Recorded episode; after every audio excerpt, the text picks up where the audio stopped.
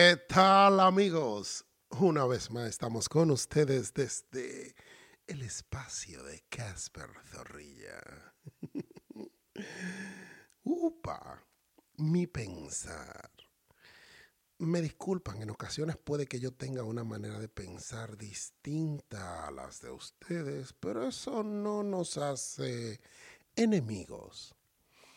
Podemos disfrutar un conversatorio en algún momento que hagamos un live. Pero el día de hoy, nosotros vamos a conversar sobre una aplicación que a todos nos gusta. No todos la utilizamos, pero tiene muchas utilidades. Esta aplicación se llama WhatsApp. ¡Ey! ¿Le gustó ese nombrecito? WhatsApp. ¡Ey, WhatsApp! De hecho, desde el nombre ya entiendo que es una idea que genera dinero, porque es un nombre comercial.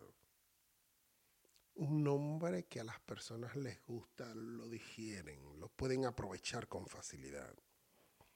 Y esta aplicación es un tanto curiosa porque resulta que las hacen unos ucranianos que le piden trabajo a Omar Zuckerberg. Él no les da trabajo, ellos crean la aplicación y después les paga veintidós mil millones de dólares, una parte en efectivo y otra parte en acciones de Facebook. veintidós mil millones de dólares que tú con un salario mensual hubieses tenido acceso a esa maldita aplicación. Sé que muchos dirán que este es un tema viejo, pero realmente no deja de ser preocupante de que una empresa como Facebook, que trabaja tanto con el tráfico de información, adquiriera WhatsApp. Eso nos deja mucho que pensar. ¿Por qué? Porque Facebook nos pide, y nosotros lo hacemos si queremos, no es obligatorio, enlazar nuestro número telefónico con la plataforma para poder utilizar a Facebook como nuestra mensajería nativa en el celular. WhatsApp es totalmente gratuito, pero también está enlazado con tu número telefónico.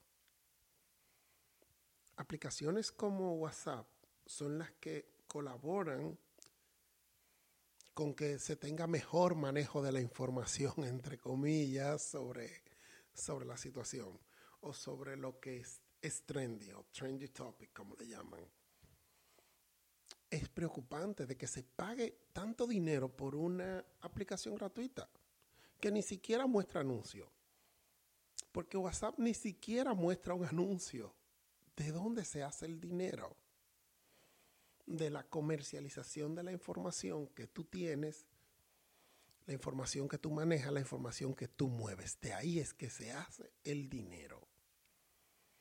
De hecho, WhatsApp cuando fue comercializado se quedó en la misma oficina, me parece que era Mountain View, se quedó en el mismo lugar, ni siquiera lo movieron con su empleomanía y todo lo demás. Hay más intereses de lo que uno se imagina, pero bueno, hoy estamos para hablar de lo divertido de WhatsApp.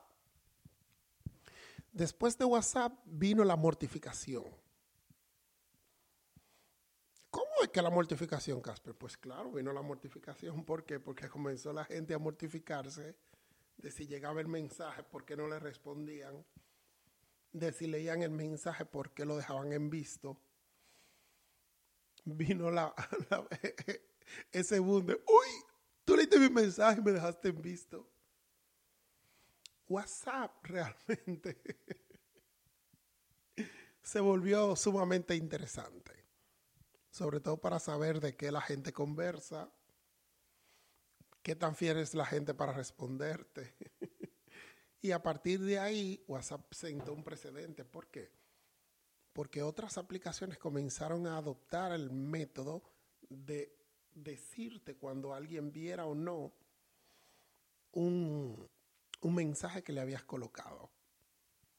WhatsApp vino a preocupar a las personas que tenían parejas por la facilidad de la transmisión de datos, de mandar la foto, mira papi la foto que me tomé para ti, Entonces, eso se volvió un poquito preocupante. Actualmente, WhatsApp es un ícono en la comunicación y tenemos que decirlo, es muy efectiva la comunicación por WhatsApp. Mandar textos, fotografías, mandar un documento. Se degradan un poco las fotografías al enviarse, pero te permite mandarlas. Te almacena los datos. Cuando cambias de un equipo, tú puedes tener los datos en el siguiente equipo sin tener que perder nada. Ni siquiera los archivos. Entonces, WhatsApp es súper cool. Videollamadas, videoconferencias, llamadas de voz. Súper, súper utilitario. Más, yo llamaría a WhatsApp como la navaja suiza de las aplicaciones de comunicación. Eso, así es como yo llamaría a WhatsApp. La navaja suiza de las aplicaciones de comunicación.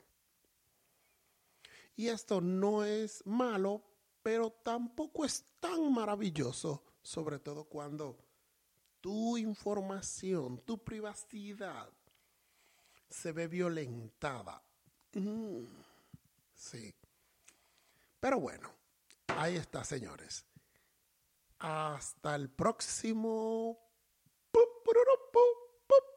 episodio. Casper Zorrilla con ustedes.